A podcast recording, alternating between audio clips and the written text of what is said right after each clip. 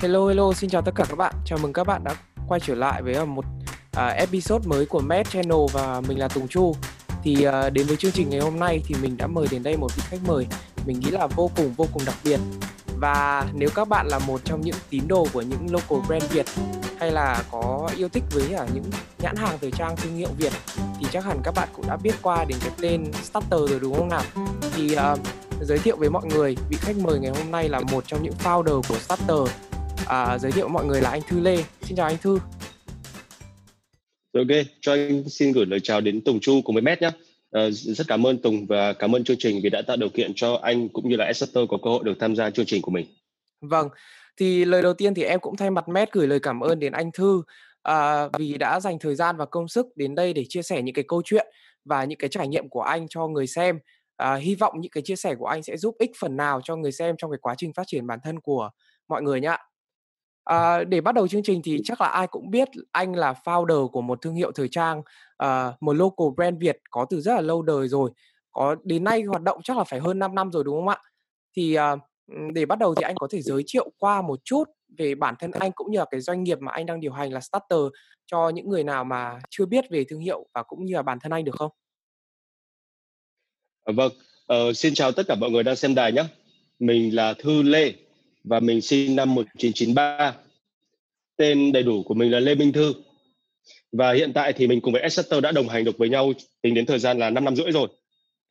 Adster là một thương hiệu thời trang không phải là lâu, bởi vì nếu mà tính là lâu thì chúng ta sẽ phải tính trong khoảng thời gian trên mười năm. Còn với thời điểm là khoảng sáu năm, năm năm rưỡi trở trở xuống thì mình sẽ tạm gọi, thì mình và Adster sẽ gọi là một trong những cái thương hiệu gọi là đang chập chững bước đi trên con đường thành công trong tương lai. Đó à. Gọi là tạm thời thì Esster đã vượt qua cái giai đoạn khởi nghiệp. Đó, khởi nghiệp thì chúng ta sẽ tính khoảng trong ba bốn năm đầu tiên. Còn hiện tại đến năm thứ thứ năm rồi thì Esster đã vượt qua cái giai đoạn khởi nghiệp, có nghĩa là đã vượt qua cái giai đoạn khó khăn nhất. Và hiện tại thì Esster đang bước vào cái giai đoạn phát triển và mong muốn là sẽ phát triển mạnh hơn nữa trong tương lai. Đó, thì uh, Esster là một công ty thời trang với phân khúc chỉ tập trung cho giới trẻ trong độ tuổi từ mười tám đến hai mươi tư mà thôi. Và Esster là một công ty thời trang với mục đích ban đầu là phục vụ cho các bạn nam giới tại Việt Nam trong độ tuổi từ mười tám đến hai mươi tư có thể thay đổi bản thân mình bằng những bộ trang phục mang phong cách thời trang tinh gọn. Có rất là nhiều bạn trẻ sẽ hỏi tinh gọn là gì? Thì mình sẽ trả lời rất đơn giản cho các bạn thôi. Tinh gọn là bao gồm viết tắt của hai từ tinh tế và gọn gàng. Phong cách mà Esster hướng đến chỉ đơn giản là tinh gọn thôi. Chúng tôi không bán thời trang đường, đường phố. Chúng tôi không bán thời trang theo trend. Mà tất cả những cái gì chúng tôi hướng đến đó là một lối sống tinh gọn, tinh tế và gọn gàng cho tất cả các bạn trẻ tại, tại Việt Nam. Vâng, à, rất cảm ơn anh Thư với cả cái màn giới thiệu về bản thân cũng như là doanh nghiệp mà anh đang à, đây điều hành là Starter như thế này. Thì à, đây là lần đầu tiên mà có thể là em cũng như là mọi người được nghe chia sẻ từ một founder nói về cái mục tiêu những cũng như là cái định hướng của một doanh nghiệp à, thời trang mang thương hiệu Việt là như thế nào. Thì à, quay lại một chút về cái tiểu sử của anh đi. Thì hôm trước thì em cũng có đọc được một cái bài báo về tiểu sử của anh Thư. À, được biết là năm mười chín tuổi thì anh Thư có nghỉ học đại học để theo một cái công việc là một cái công việc bán hàng. Thì có phải cái thời điểm đó thì cái cái cái quyết định của anh nó đã mang đến rất nhiều các những cái sự uh, dị nghị hay là xã hội đánh giá hay là bị gia đình nhận xét như thế nào? Thì em muốn hỏi trực tiếp anh là do đâu mà anh có anh đưa ra cái quyết định là à tôi sẽ nghỉ đại học và tôi sẽ uh, theo đuổi cái ngành nghề là bán hàng như vậy? Vâng, thì để để mà có thể kể lại cho các bạn cái câu chuyện này thì chắc là chúng ta sẽ phải quay trở về quá khứ một chút. Thì uh, mình là Thư và mình được sinh ra trong một cái ngôi làng nhỏ tại Hà Nội. Thì uh, cái ngày mà mình sinh ra đó là vào những cái năm một nghìn chín trăm chín mươi ba, khi mà thời đấy Internet tại Việt Nam còn chưa phổ biến.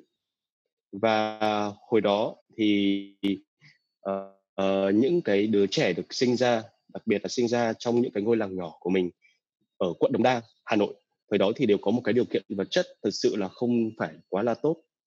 Thì mình được sinh ra trong một cái môi trường nó rất là nghèo khó và xung quanh mình thì nếu như mà mình có thể làm văn mô tả thực cho các bạn nghe đó là tuổi tuổi trẻ của mình lớn lớn lên với những cái ống bơm kim tiêm vứt la liệt quách quanh nhà, quanh ngõ. Và từ nhà mình ra ngoài ngõ có rất là nhiều ống bơm kim tiêm với rất là nhiều con nghiện đang la liệt ở khắp mọi nơi. Vậy nên là với một cái tuổi thơ nó không được giàu có và không được uh, gọi là đầy đủ như các bạn bè đồng trang lứa như vậy, thì điều đấy nó khiến cho mình luôn luôn một cái mặc cảm. Và mình luôn luôn tự tự ti từ hồi bé. Đó là tại sao mình lại xấu xí và còi cọc mà lại còn không có đầy đủ cơ sở vật chất để phát triển như vậy.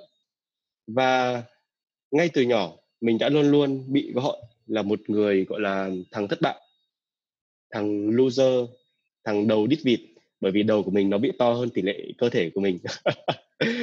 Vậy vậy nên là mình có rất là nhiều cái mặc cảm ngay ngay từ khi còn nhỏ. Và uh, đến khi mà mình qua cái quãng thời gian từ lớp một đến hết lớp mười hai, thì nếu như được tâm sự thật cho các bạn nghe ấy, thì cái con đường học tập chưa phải là con đường mà mình xuất sắc nhất. Mình luôn luôn giữ được gọi là cái chức học sinh tiên tiến trở xuống đó, và chưa bao giờ mình biết được cái mùi vị học sinh giỏi là gì đấy. Vậy nên là mình xin phép được bắt đầu bằng một cái hình ảnh của một cậu bé vô cùng gọi là thất bại này, kém cỏi này, đen đúa này, và không có một chút thành tích trong học tập nào, để cho các bạn đang nghe, để các bạn có thể hình dung ra về mình. Ừ. Và sau khi hết với hai năm đi học, thì khi mà mình vào đại học năm đầu tiên ấy, thì hồi đấy thì khá là may mắn khi mà mình lại thi đỗ. Tuy nhiên, cái nghèo nó vẫn theo đuổi mình suốt từ nhỏ. Và thật sự thì để có thể mua được những cái thứ mà mình mong muốn và có thể đỡ đỡ, đỡ đần được cha mẹ một phần nào đấy, thì thật sự thì chưa bao giờ mình có tiền hay là có quá được nổi năm mươi nghìn trong túi đâu. Vậy nên là mình rất là khao khát để có thể là thôi, làm thế nào đấy để có thể vừa học đại học, vừa có thể kiếm ra tiền. Nhiều khi làm cả tháng, mình, uh, mình làm suốt tám tiếng đồng hồ, không được ăn trưa, chân tay đói run lẩy bẩy và gần như là muốn gục ngã xuống sàn ấy. Nhưng mà cái mình mong là mỗi tháng chỉ cần kiếm thêm một đến hai triệu để mà đỡ đần cho mẹ thôi. Đấy, vậy nên là các bạn hỏi hỏi mình là cái việc mà mình quyết định xin đi làm thì mọi người có phản đối hay không? Thì mình xin phép được nói là có. Bởi vì mình không những đi làm mà mình lại còn được ăn đòn cơ. Vừa đi làm này, tối về xong rồi được bố và mẹ lại đánh thêm cho một trận nữa. Bởi vì là đã nghèo và đã dốt rồi, tại sao không lo học mà lại còn suốt ngày xin đi làm. Vâng. Ừ. Và, và mình nghĩ là đấy là một cái gọi là câu chuyện chung của rất là nhiều bạn trẻ đang gặp phải khi mà bố mẹ luôn luôn mong muốn chúng ta có một cuộc sống ổn định. Vâng. Như bố mẹ. Còn chúng ta thì lại mong muốn một cuộc sống giàu có khác bố mẹ. Vậy nên đó là hai cái vision và đó là hai cái tầm nhìn hoàn toàn khác nhau. Đó, vâng. Vậy nên là đó là một cái quãng đường rất là dài để mình phải đấu tranh và luôn luôn phải đấu tranh không chỉ ở bên ngoài xã hội mà còn phải đấu tranh với chính gia đình của mình nữa. Đấy là à. câu chuyện của mình suốt quãng thời gian từ nhỏ cho đến khi mình xin đi làm. Vâng, rất cảm ơn những cái chia sẻ và những cái câu chuyện mà anh Thư kể lại. À, từ những cái, cái câu chuyện mà anh Thư kể lại như này thì cá nhân em, em cảm thấy là em rất là may mắn khi được sinh ra trong một cái gia đình có thể nói là không phải quá khá giả nhưng mà cũng đủ điều kiện để mình ăn học, à, mình trang trải trong cuộc sống. Và thật sự thì từ câu chuyện anh Thư mới thấy là kiểu đôi khi thì cái khó nó mới ló cái khôn. Xã hội như thế nào, tạo ra những con người như thế nào là đều nằm ở cái sự nhìn nhận của bản thân mình. Ý là nếu mà những cái người khác ở trong cái tình trạng của anh Thư thời bấy giờ sống trong một cái xã hội, sống trong một cái khu phố hay một cái làng như thế thì rất có thể là người ta sẽ đi theo những cái con đường sai trái hơn rất nhiều.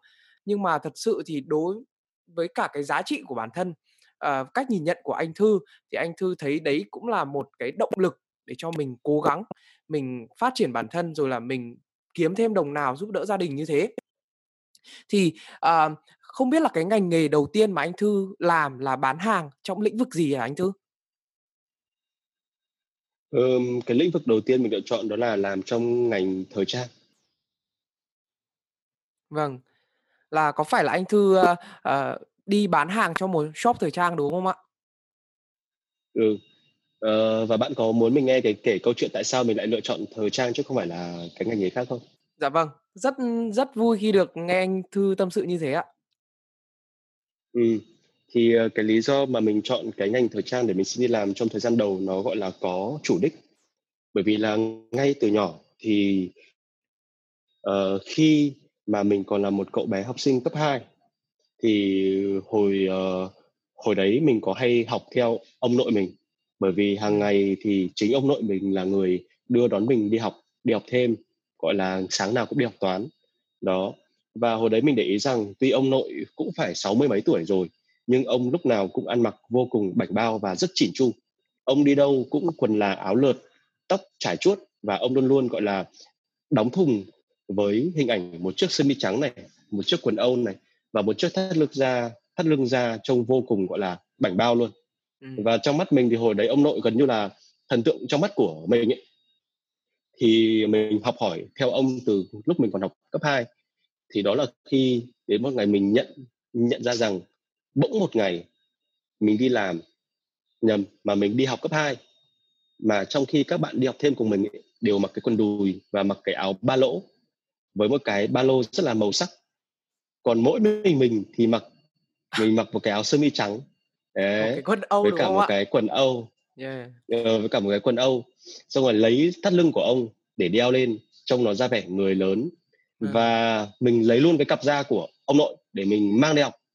Và tự nhiên hôm đấy tất cả bạn bè mình nó nhìn mình với một cái, cái ánh mắt khác, bảo ô hôm nay ông ông này dở hơi à, tại sao ăn mặc trông già dặn thế. Nhưng mà không ai chê là mình mặc quần áo xấu cả. Đó à.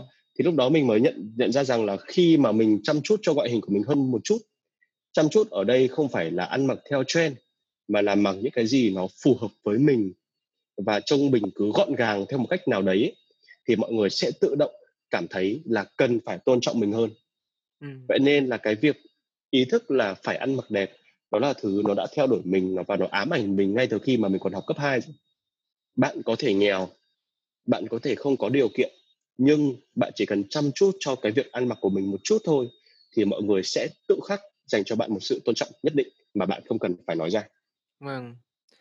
À, thế em có thể add thêm vào những cái câu uh, chia sẻ của ông cha ta ngày xưa là cái răng cái tóc là góc con người, thì bây giờ có thể thêm là ăn mặc cũng là một cái góc con người, cũng là một cái cách mà mình uh, thể hiện ra cái giá trị của bản thân mình, khiến cho những người xung quanh cảm thấy phần nào thấy tôn trọng bản thân mình hơn.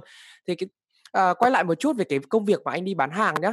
Thì hồi mà anh đi bán hàng thì anh có nhận thấy là à đây chính là cái kỹ năng mà kiểu anh theo đuổi không, hay là đây chính là cái giá trị của bản thân mình và mình muốn theo đuổi cái giá trị bản thân này để tạo ra cho mình một cái cái cái đòn bẩy để phát triển những cái nghề nghiệp trong tương lai? Ừ.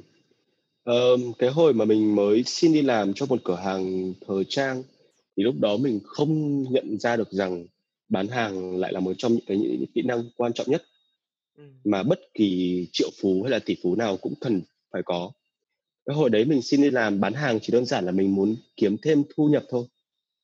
Và mãi về sau khi mà mình điều hành một cái doanh nghiệp riêng, mình mới nhận nhận ra rằng tất cả những cái kỹ năng bán hàng mà mình được học và mình được trải nghiệm khi mà mình còn trẻ, nó là một trong những cái yếu tố quan trọng nhất để giúp cho mình trở nên thành công vượt bậc hơn, vượt bậc hơn trong thời gian này. Ừ.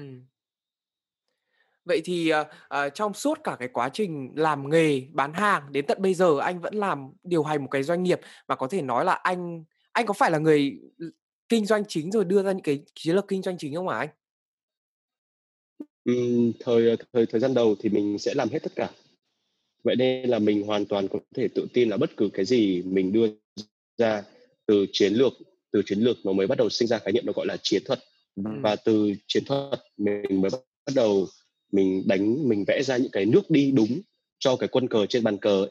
Thì vâng. bất cứ cái gì mình mình vạch ra thì nó chưa bao giờ nó bị sai hướng cả. Đó. Vâng. Thế thì uh, uh, suốt cả một cái quá trình dài làm nghề bán hàng hay làm nghề sales như thế thì anh có cái tips gì cho người nghe để mọi người có thể nhận đấy được à à việc bán hàng nó có cái tầm ảnh hưởng cũng như cái giá trị rất là quan trọng trong cuộc sống, làm nghề gì cũng cần có cái kỹ năng này, thì anh có cái tips gì muốn chia sẻ với mọi người không? Ừ. Các bạn được về cái tầm quan trọng của bán hàng ấy, thì mong các bạn hiểu rằng con người chúng chúng ta dù gì thì dù chúng ta vẫn chỉ là một loài sinh vật thôi. Và sinh vật con người nó khác với thú vật ở đúng một điểm. Đó là sao? Con người là giống loài có cảm xúc, còn thú vật thì không. Đó, vậy nên là khi mà con người chúng ta vận hành mọi thứ, mua sắm mọi thứ và quyết định mọi thứ dựa trên cảm xúc ấy, thì cái người bán hàng giỏi bán hàng và giỏi marketing ấy, thì sẽ là những người luôn luôn làm chủ cuộc chơi. Ừ. Bởi vì sao? Bởi vì bán hàng và marketing nó là một môn khoa học về tâm lý. Chúng ta sẽ phải nắm rất là rõ tâm lý của đối phương thì chúng ta mới bán được hàng cho họ. Chúng ta phải hiểu người đối diện thì chúng ta mới biết là họ cần cái gì để chúng ta bán cho họ cái đấy.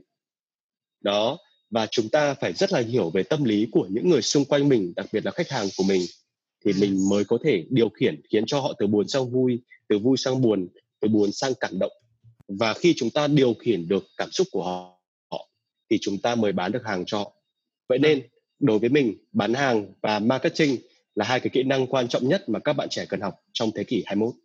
Vâng, và đúng là như vậy. Thì em cũng đã được đọc một số các quyển sách của những diễn giả nổi tiếng rồi, thì người ta cũng có nói đề cập đến cái vấn đề là dù sản phẩm nó có tốt bao nhiêu, nó có đạt chất lượng uh, uh, vượt qua mức định đi chẳng hạn, nhưng mà nếu mà một người chủ hay là một cái team đấy không có kỹ năng bán hàng thì cũng không thể nào đưa cái sản phẩm ra thị trường được. Và cũng cảm ơn những cái chia sẻ của anh về về kỹ năng bán hàng. Nhưng mà để đi sâu về marketing hay là bán hàng cho một À, một nhãn hàng thời trang thì chắc là mình phải để episode lần sau.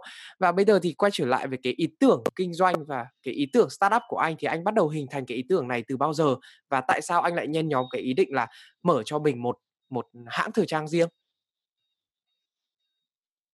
Rồi, uh, để mà có thể kể về cái ý tưởng mà Adster được ra đời thì chúng ta hãy cùng quay trở ngược lại vào những cái năm hai nghìn không trăm mười bốn, hai nghìn không trăm mười lăm. Cho anh hỏi là bây giờ bạn Tùng đang đang bao tuổi nhỉ? Dạ, năm nay em hai mươi mốt tuổi anh ạ. Năm nay cũng ừ, là năm mà tuổi em thì... sắp tốt nghiệp. Ừ, hai mươi mốt tuổi thì có nghĩa là khoảng năm năm cho đến sáu năm trước. Đấy, vâng, là khi mà em mười lăm cho đến mười sáu tuổi. Vâng. Thì uh, anh sẽ kể cho em một cái một cái toàn cảnh chung của thị trường thời trang tại Việt Nam trong khoảng sáu năm trước. Đó là khi chúng ta phụ thuộc phải đến chín mươi phần trăm vào các mặt hàng tại Quảng Châu, Trung Quốc. Vâng. Có một số công ty khác thì họ sẽ nhập hàng ở bên Thái bên bên Thái Lan, và hồi đó ấy, áo phông Thái Lan này và tất cả những cái mặt hàng thời trang đến từ Quảng Châu, Trung Quốc thì vô cùng thịnh hành. Vâng. Và ngày đó ấy, thì đi đâu chúng ta có thể thấy đó là có rất là cửa hàng thời trang chất được mọc lên. Nhưng khi mà chúng ta mặc cái bộ đồ của họ lên ấy, ồ, rõ ràng là đẹp, rõ ràng là rất là phong cách, rõ ràng là rất là Hàn Quốc và rất Big Bang đó, đúng rất đúng là ạ. Đúng không? Rất Big một Bang luôn. Một thị trường Hàn Quốc ừ. rất là nổi ở Việt Nam. Thời một thị giờ. trường Hàn Quốc, vâng, và rất là nhiều những cái thương hiệu nhái của Trung Quốc như là nhái thương hiệu Givenchy này, Givenchy này, Givenchy ấy. Vâng. Ờ, Givenchy. Vâng. Nhái nhái của Gucci này và nhái của rất là nhiều những cái thương hiệu nước ngoài. Thì tất cả nó từ cái lò Quảng Châu mà, mà ra thôi. Vâng. Và điều đấy khiến cho anh cảm thấy rằng khi mà anh đã đi là người bán hàng trong hai năm và mình luôn luôn mình bán những cái sản phẩm Quảng Châu cho những khách hàng tuổi teen tại Việt Nam ấy, vâng, thì mình luôn luôn có một cái cảm giác rằng um, trông các bạn thật là trông các bạn thật là phong cách đấy. Vâng. Nhưng tôi thấy các bạn vẫn cứ bị thiếu thiếu một cái gì đấy, mà bạn có mặc đắt đến mấy thì người ta cũng không gọi là bạn chất được. Vâng. Mà người ta chỉ gọi là bạn đú trend thôi. Vâng. Đó, vì là sao? Rất là nhiều người muốn mặc đồ theo trend, nhưng mà các bạn trẻ tại Việt Nam không nhận ra rằng những cái sản phẩm đấy nó rất là phù hợp với vóc dáng của người châu Âu. Vâng. Nhưng mà khi mà người châu Á mặc lên ấy, thì nó lại có một cái gì đấy nó rất là kịch cỡ. Và đó là lúc anh có một cái suy nghĩ rằng tại sao mình không làm một cái gì đấy, một cái sản phẩm gì đấy nó phù hợp với vóc dáng của người Việt nhỉ? Rõ ràng là người Việt cao một mét bảy đến một mét bảy mươi ba là trung bình, thì họ phải mặc những cái sản phẩm nào phù hợp với cả kích cỡ của họ chứ? Vâng. Tại sao cứ phải đua theo những cái sản phẩm giống như của châu Âu, rộng thùng, rộng thình, và nhiều khi có những cái áo phông mà nó dài đến mắt cá chân? Oversize và, và đúng có không những ạ? Cái đôi ừ ừ và có những cái đôi bốt đôi bốt da mà nó dài đến đầu gối, mà các bạn nam mặc ra đường như vậy với một phong cách vô cùng tự tin, nhưng mà ừ. nhưng anh tin tin rằng chỉ có trong mắt các bạn ấy thấy như thế là đẹp thôi. Vâng. Còn những người xung quanh thì có suy nghĩ như vậy không thì anh không dám chắc. Đó. Đó, vậy nên là anh mới nhen nhóm những cái ý tưởng cho Exeter từ hồi đó. Đó là sao? Chúng ta không có cái lợi thế về ngoại hình thì chúng ta bắt buộc phải có một cái lợi thế gì đấy mà người ta phải khen là mình tinh tế và gọn gàng. Vì là vóc dáng của mình nhỏ mà, thì à. mình cứ mặc đồ trông nó gọn gàng thôi ấy, là nhìn mình trông đã rất đẹp trai rồi, chứ à. không cần thiết phải mặc những cái bộ đồ rộng thùng thình để làm gì cả. Và Adster được ra đời bởi cái mong muốn là phải có, có những cái bộ trang phục là phù hợp với vóc dáng của người Việt là yếu tố đầu tiên. Ừ. Vâng, và không biết là em có muốn nghe cái cái lý do số hai không?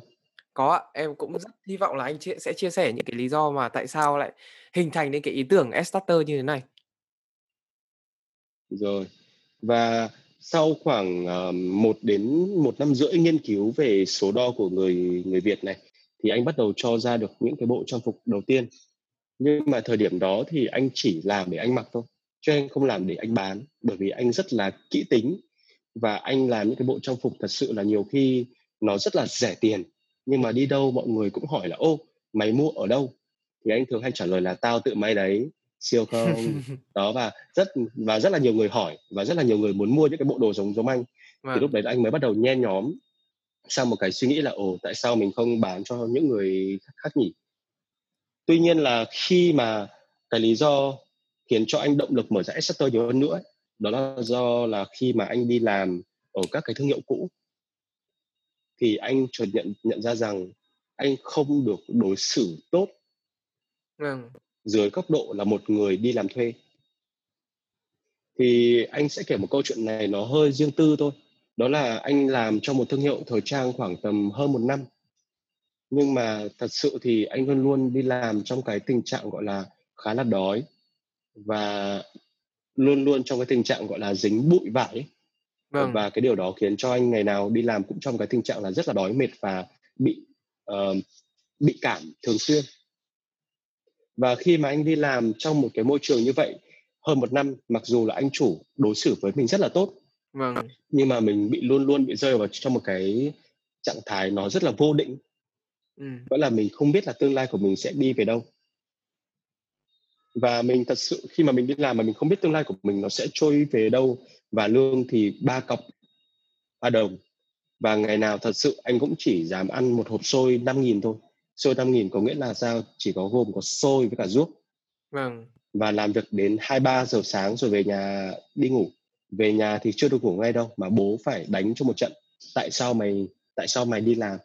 Vâng. Ai cho mày đi làm? Thì thật sự là những cái ngày đấy mình mới chợt nhận ra là tại sao mình phải khổ như thế này? Tại sao mình không thể làm ra một công ty thời trang chuyên nghiệp tại Việt Nam, nơi mà các bạn trẻ có thể tìm đến khi mà họ yêu thời trang và họ mong muốn có một cái môi trường để họ có thể phát triển được hơn trong tương lai với một lộ trình rất rõ ràng. Ừ. Thì khi mà mình có được một công ty chuyên nghiệp như vậy thì rõ ràng sẽ có rất là nhiều thứ phải làm.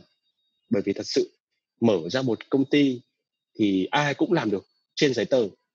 Ừ. Nhưng mà để có thể biến được nó thành một công ty chuyên nghiệp với mọi thứ đều chuẩn chỉnh, từng phòng ban, từng giấy tờ, từng quy trình, rồi từng cái lộ trình thăng, thăng tiến cho từng bạn trẻ, thì thật sự đó là một cái quá trình rất là khó và không phải ai cũng làm được.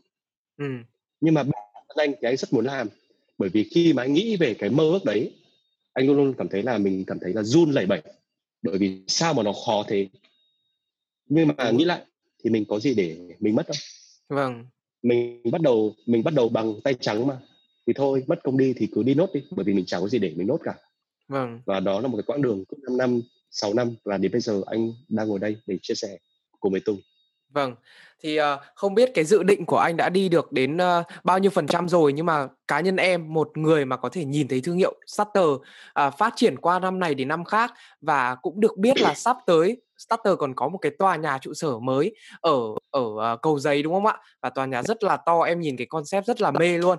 Và đấy cũng là chứng tỏ một cái điều là cho thấy những cái định hướng, những cái kế hoạch phát triển của anh cũng như là team Starter càng ngày càng phát triển và đang đi đúng trên cái hướng mà mà cả team đã định ra.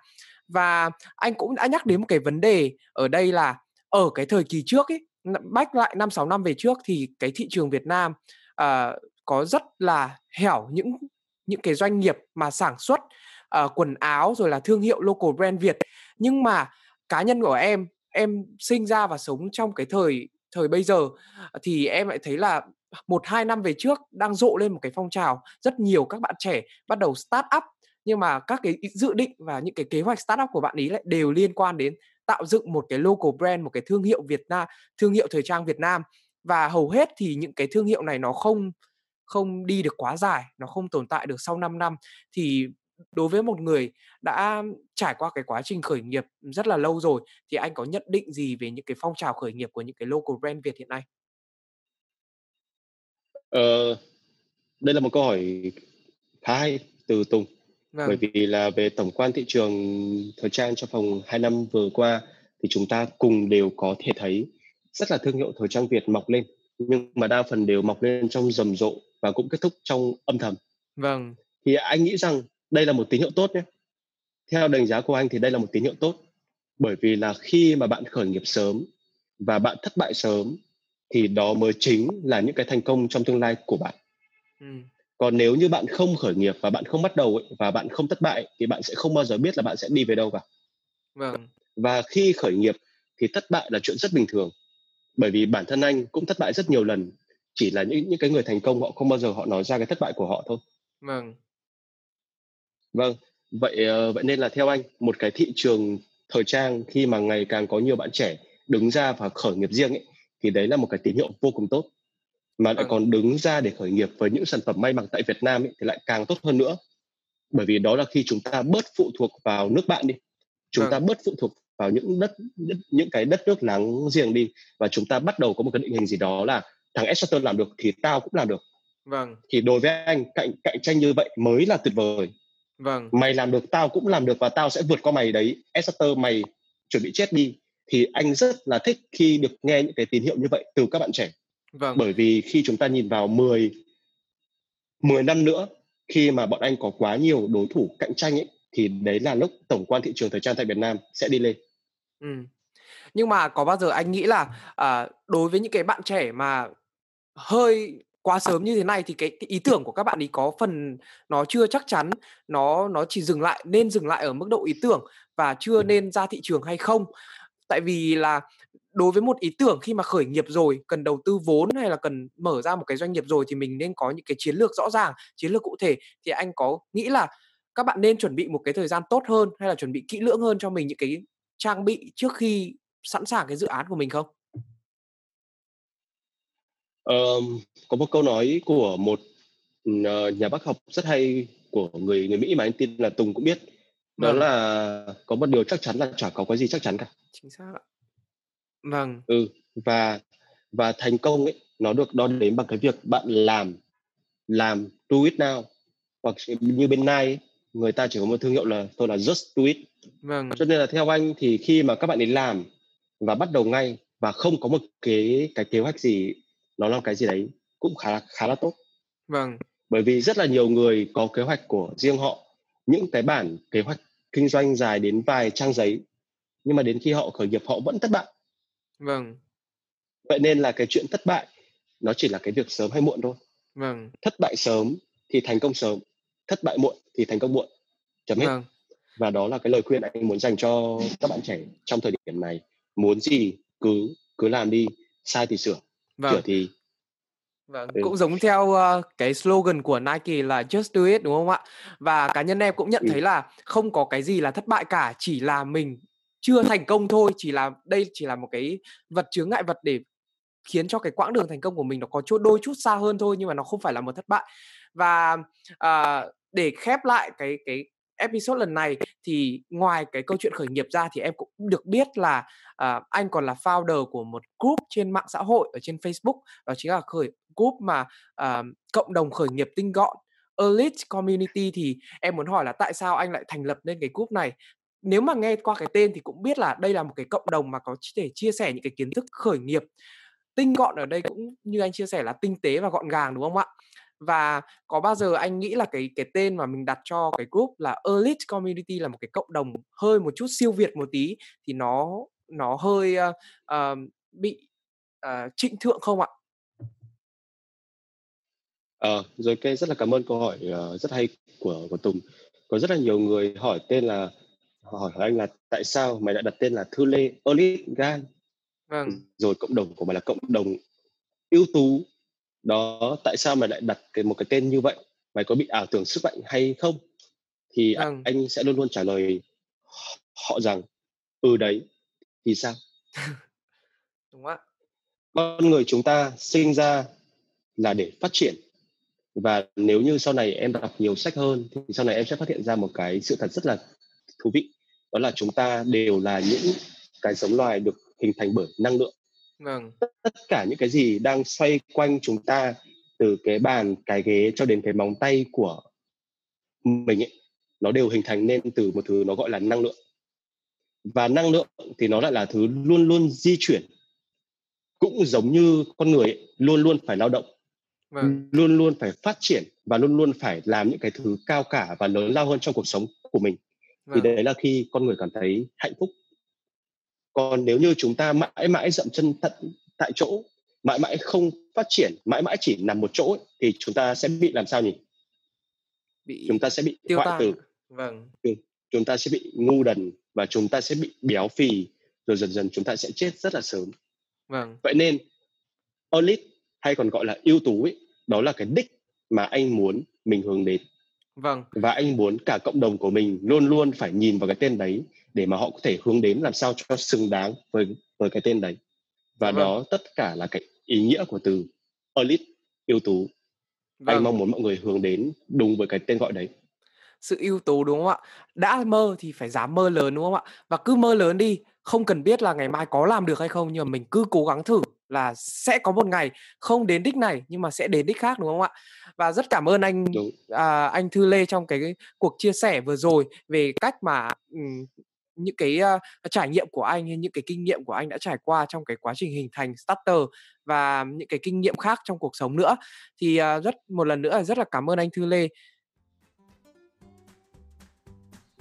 Rồi okay, Choi xin được gửi lời cảm ơn đến Tùng nhé, vì đã tạo điều kiện cho Adster cùng với anh đã có một cái cơ hội để chia sẻ về câu chuyện khởi nghiệp của mình trong cái buổi talk show ngày uh, chiều chiều nay nhé. Vâng. À, nhưng mà các bạn ơi, à, cuộc trò chuyện với anh Thư Lê chưa kết thúc đâu. Chúng mình còn phần hai nữa. Nếu mà bạn nào hứng thú với cả cách mà anh Thư đã xây dựng một doanh nghiệp thời trang như thế nào thì các bạn có thể xem episode lần sau của em e đê Channel nhé. Rất cảm ơn các bạn. Cảm ơn các bạn đã lắng nghe.